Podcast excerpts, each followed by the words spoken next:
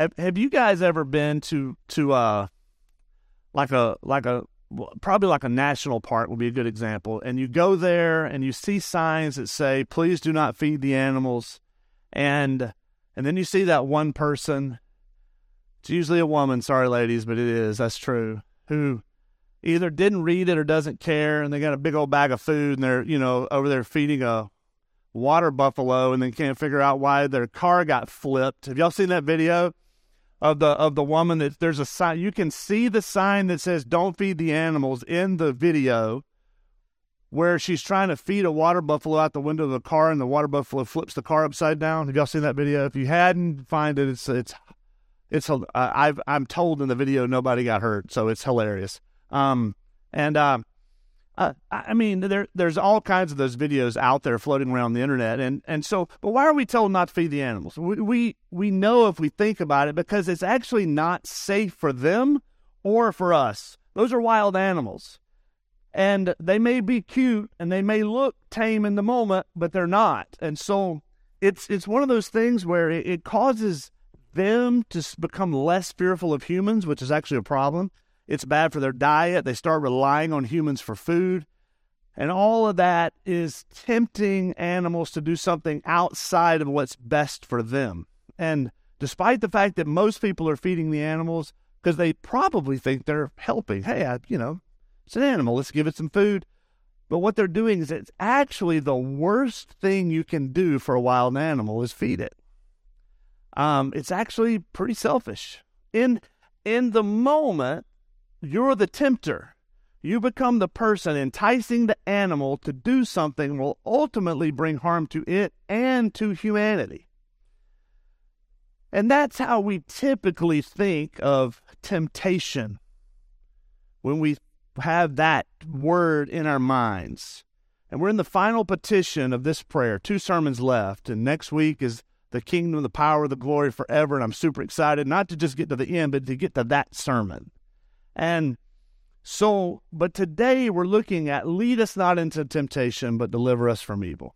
So let's say the Lord's Prayer together. That slide should be the next slide. You ready? Our Father, who art in heaven, hallowed be thy name. Thy kingdom come, thy will be done on earth as it is in heaven. Give us this day our daily bread, and forgive us of our trespasses as we forgive those who trespass against us. Lead us not into temptation, but deliver us from evil. For thine is the kingdom and the power and glory forever. Amen. Amen. Now, when we get to this petition in the prayer, we're still praying to God as Father. Super important to remember that. Carry that over in the prayer. I mean, that's how it starts. Our Father. And every one of those petitions, you could start with Our Father. Our Father Thy will be done, thy kingdom come. Our Father, give us this daily bread and move on. Our Father, lead us not into temptation. But there is a bit of a kind of a Trinitarian nature to this prayer. I just want to point out real quickly. As we've looked at the petitions, we see six petitions divided into categories, and we see God as the provider of daily bread. We see uh, as as our Father. We see Christ the Son as the the forgiver of trespasses. And we see the Holy Spirit is the one that leads us in the power to live holy. And we've seen the, the threefold aspects of this prayer in provision and pardon, and now we're in protection. And we have needs that need to be met, our daily bread, and we have sins that need to be forgiven, and our forgive us of our trespasses, and now we're praying for protection. But I'll be honest, some people have gotten confused over the language of this prayer because it seems like what we're actually asking for is protection from God. Um, if if you if you read this wrong, lead us not into temptation, but deliver us from evil. So why should we be asking the Heavenly Father to not lead us into temptation? What are we actually asking there? Um, Brent read it this morning, and if you turn there already, in James 1, 13, uh, sorry, uh, it says, let no man say when he's tempted, I'm being tempted by God, for God cannot be tempted by evil, and he does not himself tempt anyone. So the word temptation, I mean, doesn't it mean, it usually means something uh, pleasant or brings pleasure that entices us to disobey God and, and to sin. And Jesus warns us not to fall into temptation. In Matthew 26 41, he says, Watch and pray so that you don't fall into temptation. The spirit is willing, but the flesh is weak. And if God doesn't tempt us and Jesus doesn't want us to fall into temptation, why does Jesus teach us to ask the Father not to lead us into temptation? And that's what I want us to look at today. That's that's that's at what are we praying? And I think J.I. Packer summed it up best when he said basically we're praying this life is spiritual. It is a spiritual minefield, and amid such dangers we dare not trust ourselves. Father, keep us safe. So I think the best way to begin this sermon is to really consider how the Bible speaks of the word temptation. And let's define it and talk about it. So, um, I, have already brought up that when we think of temptation, we usually think of it as enticement to sin. That's usually the only definition. If I polled the polled you guys, I guarantee you most of y'all that would be the definition you gave me if I just said what is temptation. But in James 1 2, it says, Count it all joy, my brothers, when you meet trials of various kinds, right? So we have the word trials there. And then in James 1:13, we just read part of it, let no one say when he's tempted, I'm being tempted by God, for God cannot be tempted with evil, and he himself tempts no one. Now, the word that's translated trials in James 1 2 and temptation in, in, in the verb form of temptation in James 1.13 is the same word with varied meanings. So, temptation can refer broadly to suffering, tribulation, and trials that we are called to endure by God. And these trials are not in of themselves sinful, but they could lead to sinful things if uh, they they cause us to doubt God or compromise to the world or give up our faith. Now, if the typical definition is enticement to sin, but even within that, there's nuances because you have to consider what does that mean that I'm enticed to sin. Enticement to sin is definitely one of the ways the Bible defines temptation, but these temptations can come from both the outside and the inside, and that's important to know. That's an important distinction. That both of those exist because so think about it like this Jesus' temptation in the wilderness was external temptation. Jesus didn't have a sin nature, which means that external temptation would be what happened to him when Satan approached him in three different ways, three different forms, trying to get him to worship.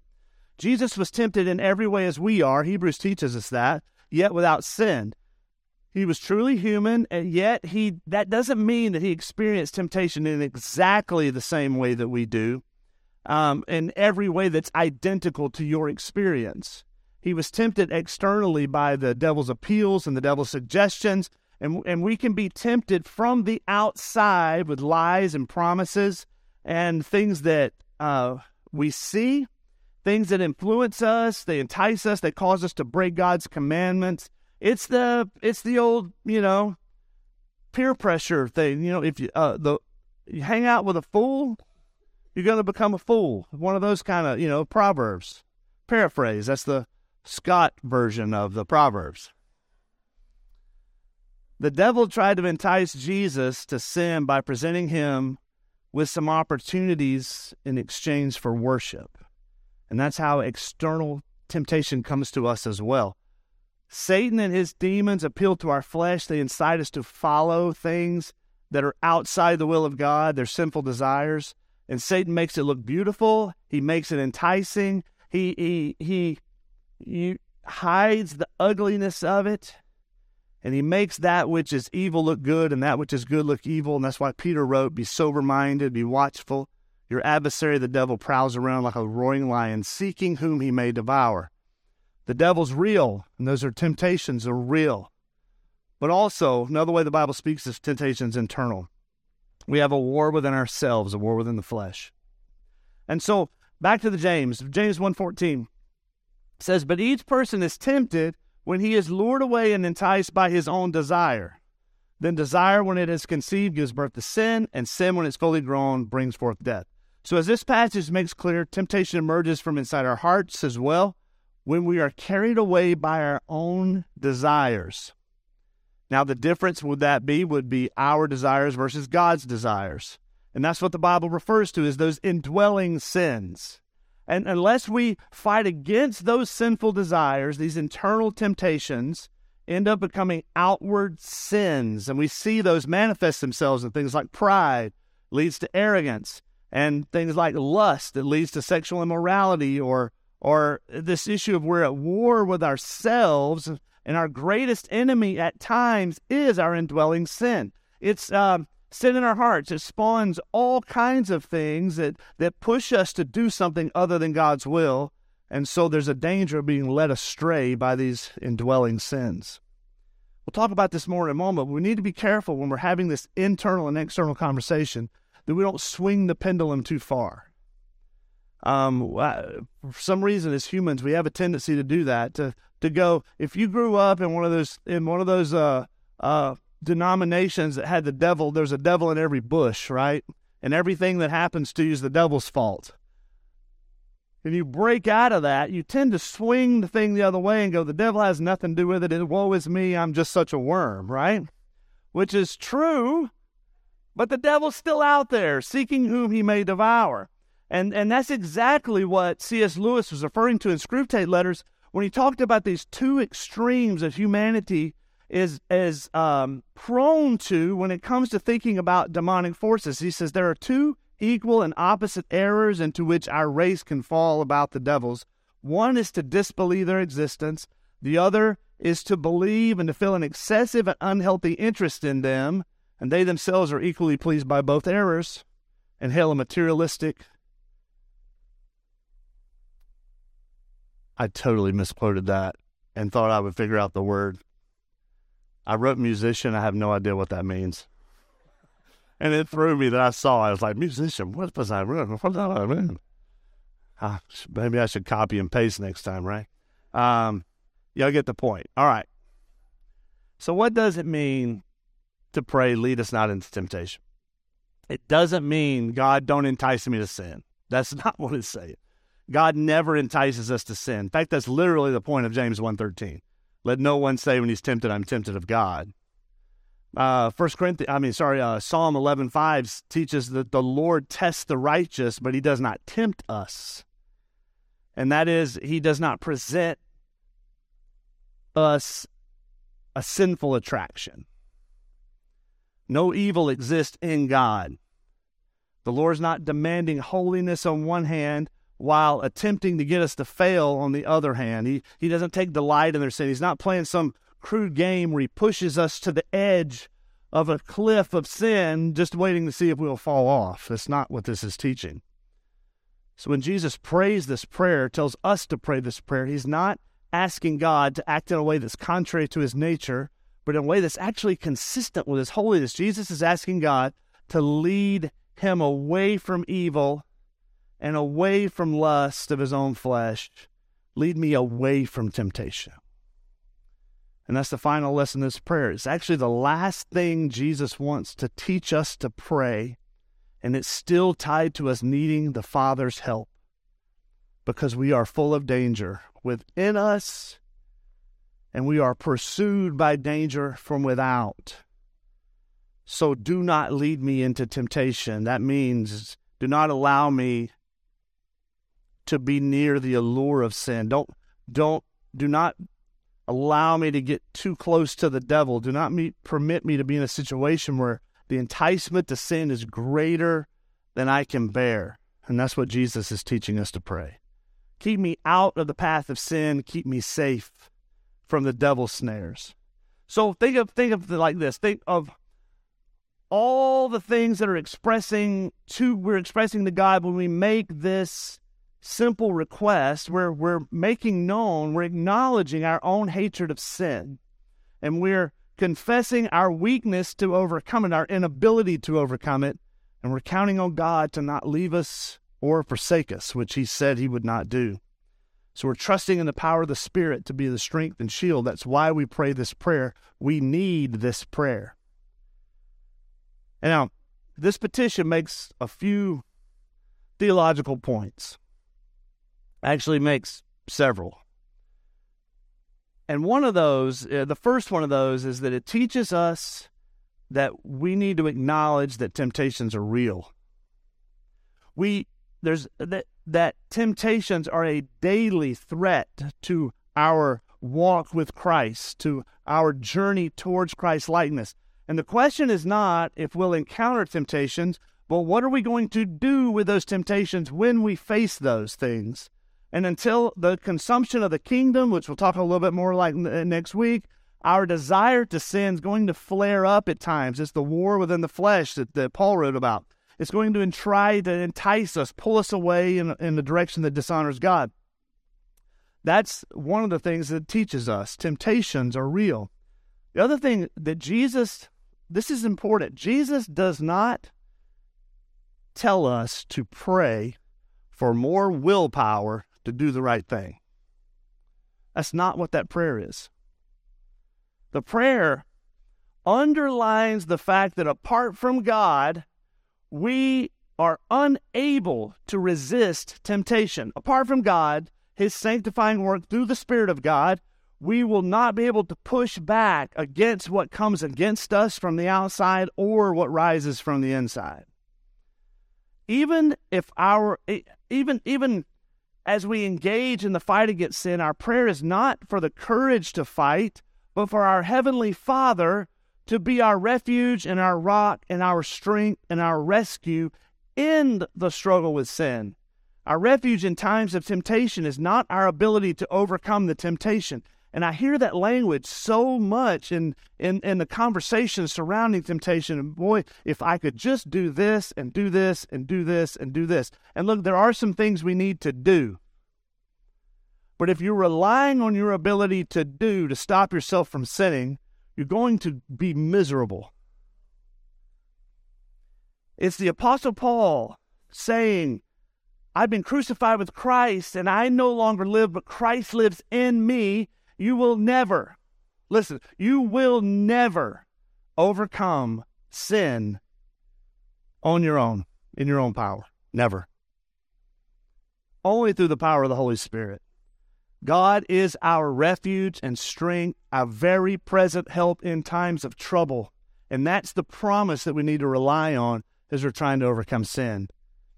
Because ultimately, we've, we talk about this all day long. If you're a parent, you know this is better than anybody. The issue is the heart. Ultimately, the issue is the heart. That's what we need to deal with and I and I'm I'm gonna rant for a minute. I'm gonna blame it on tinnitus. Um, I'm just gonna give you an example. No, I'm not gonna do. I'm not gonna go there. Yes, I'm gonna go there. All right.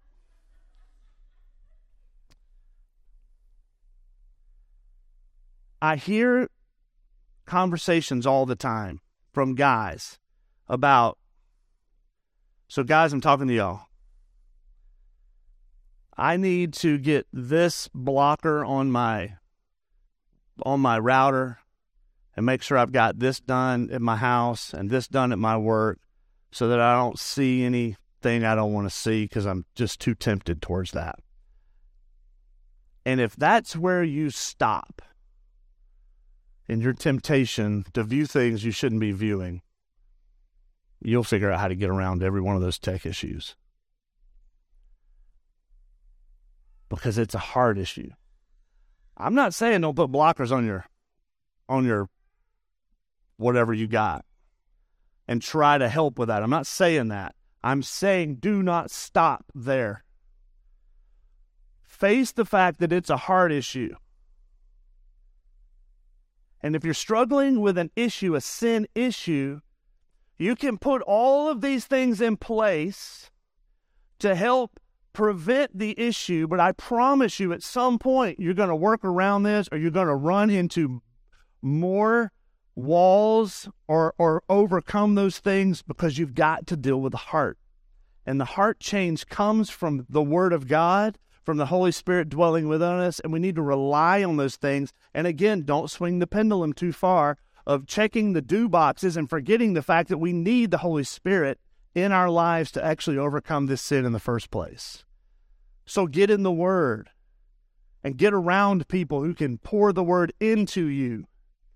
And I'm not just talking about accountability people who can say, stop doing that. No, people who can pour God into you so that you become reliant on the Spirit of God to overcome the temptation. Third thing, we must pray for endurance to fight against temptation. If Jesus tells us to pray against temptation the same way we pray for our daily bread, then we need to realize there is kind of a both and happening in sanctification. That's why I say go ahead and do some things, but rely on the Spirit of God. Only by regularly pleading with the Lord for strength to overcome the temptation is that, that will allow us to do that. Fourth, and this is this is kind of a it's something that's worth thinking through. We must pray that the Lord delivers us from our personal patterns of temptation. I've got some sins I struggle with. Um, most of y'all that know me a long time can probably point them out to me and probably point out some I'm unaware of. But as most of us recognize, each individual Christian has a kind of a different pattern of sin. I think that's what Paul was referring to when he talked about the sin that easily besets us, that's not the same sin for everybody. I know some guys in here, we talked about some things, some struggles that y'all have with sin that are not my struggles. But you know the patterns in your own life. And as we pray, we should pray not just generically against some God, uh, help me not be tempted, but to focus in on the things in our own life that tempt us, both internally and externally, and take those things to God. Pray those prayers to God. Don't just say, God, help me don't sin today. Think through what are your sins? What's that sin that easily besets you? What's the thing that entices you? And pray that to God. Carry that specific thing to God. We all have weaknesses, and and and and and uh, the devil will exploit those weaknesses, and that's why we need the Lord's gracious hand to guide us in these things. And as we look at temptation as enticement to sin, where we keep praying for God, keep us safe, help us navigate life, but get specific in those prayers. This is a that the Lord's Prayer is a blueprint for how to pray. But get specific when you pray and talk to God about your sin. Now, there's one more part to this petition, even though the two parts are very similar. Lead us not into temptation, deliver us from evil, are the pretty much saying the same thing. But we we do need to acknowledge the fact that that this prayer recognizes God as deliverer.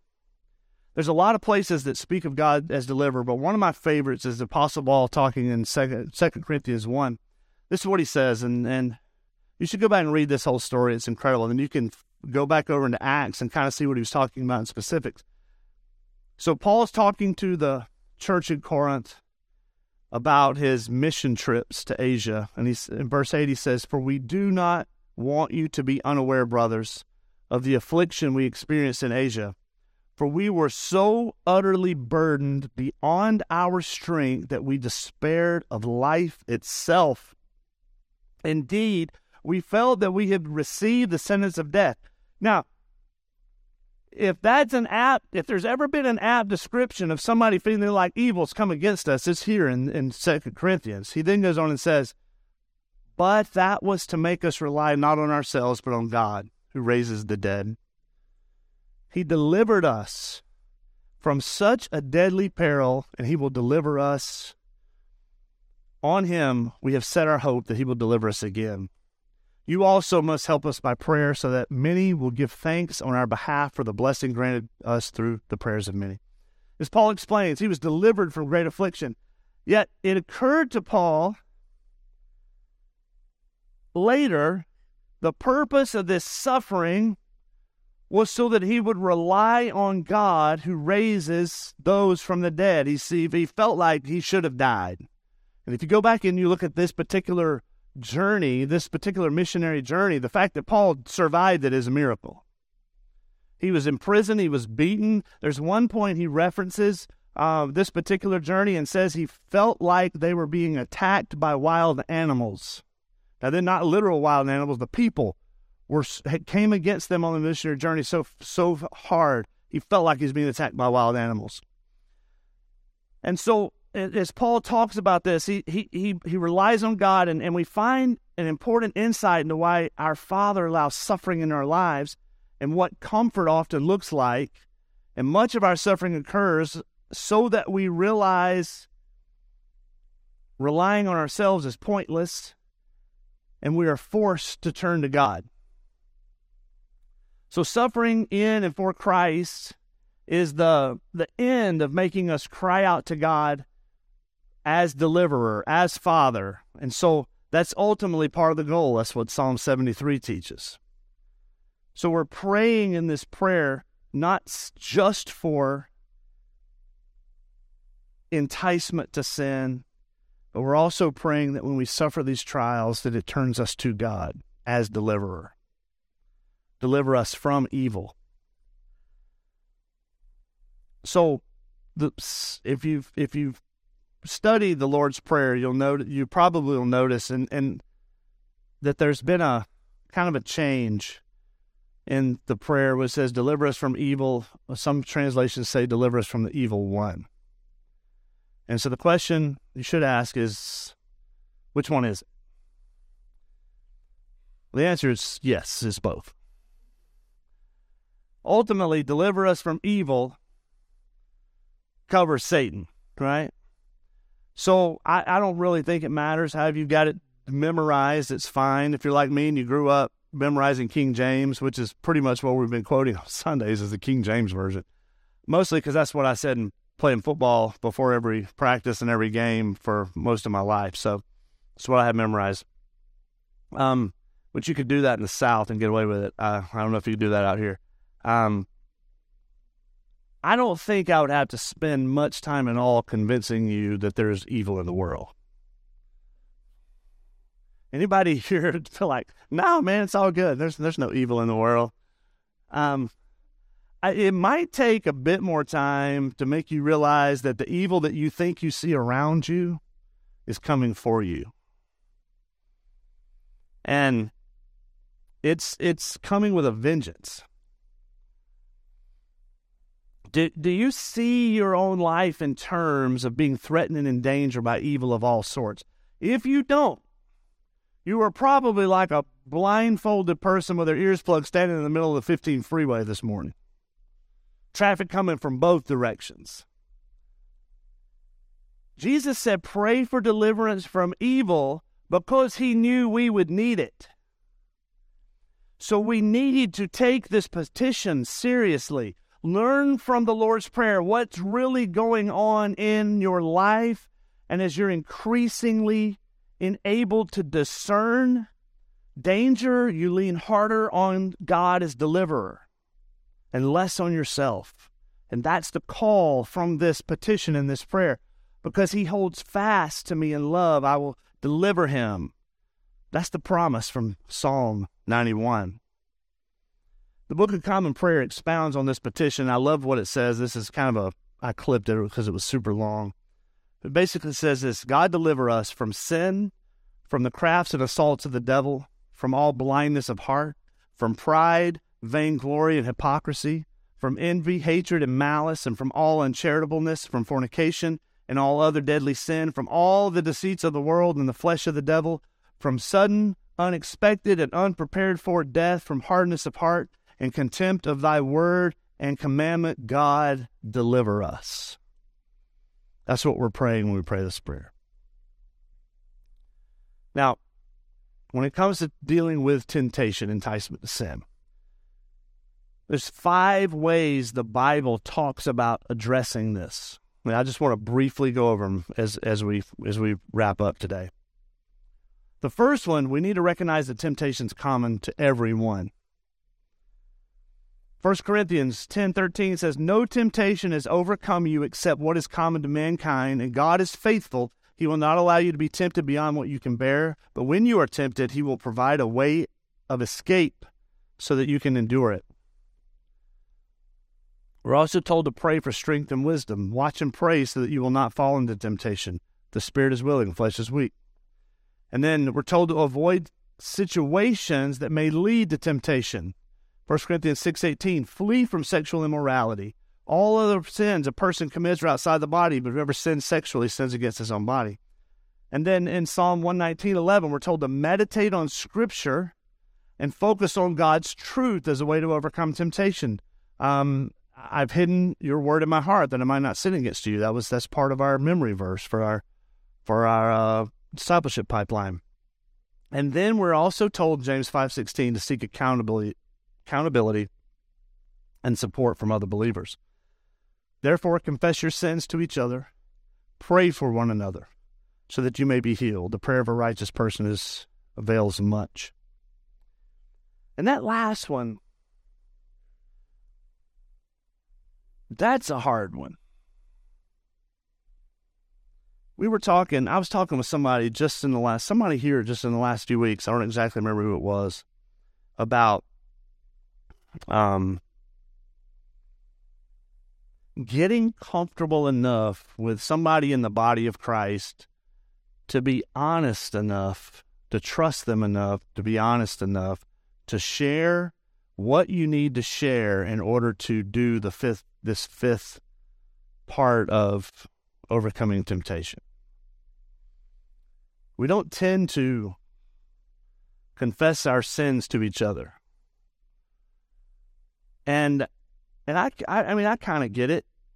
Um I mean, as a as past as a pastor here, I I probably know more of y'all sins than y'all know of each other. Um, I do think God's granted uh, pastors some grace to kind of deal with those things without them uh, making us want to quit and go sell cars or something, and uh, and just love people where they are. But this is a this is a a gracious congregation. And I'm encouraging you along these lines to maybe courageously take a chance on finding and find somebody and say, I'm going to, this may be a little risky for me based on whatever reason you got. I'm going to take a chance and I'm going to share this with somebody for prayer support, for some accountability, but for healing is what James tells us. And so, and honestly, this prayer, this lead us not to, temptation, is a daily prayer. Actually, it's probably more than a daily prayer. You might might need to pray that one two or three times a day. Five or six more.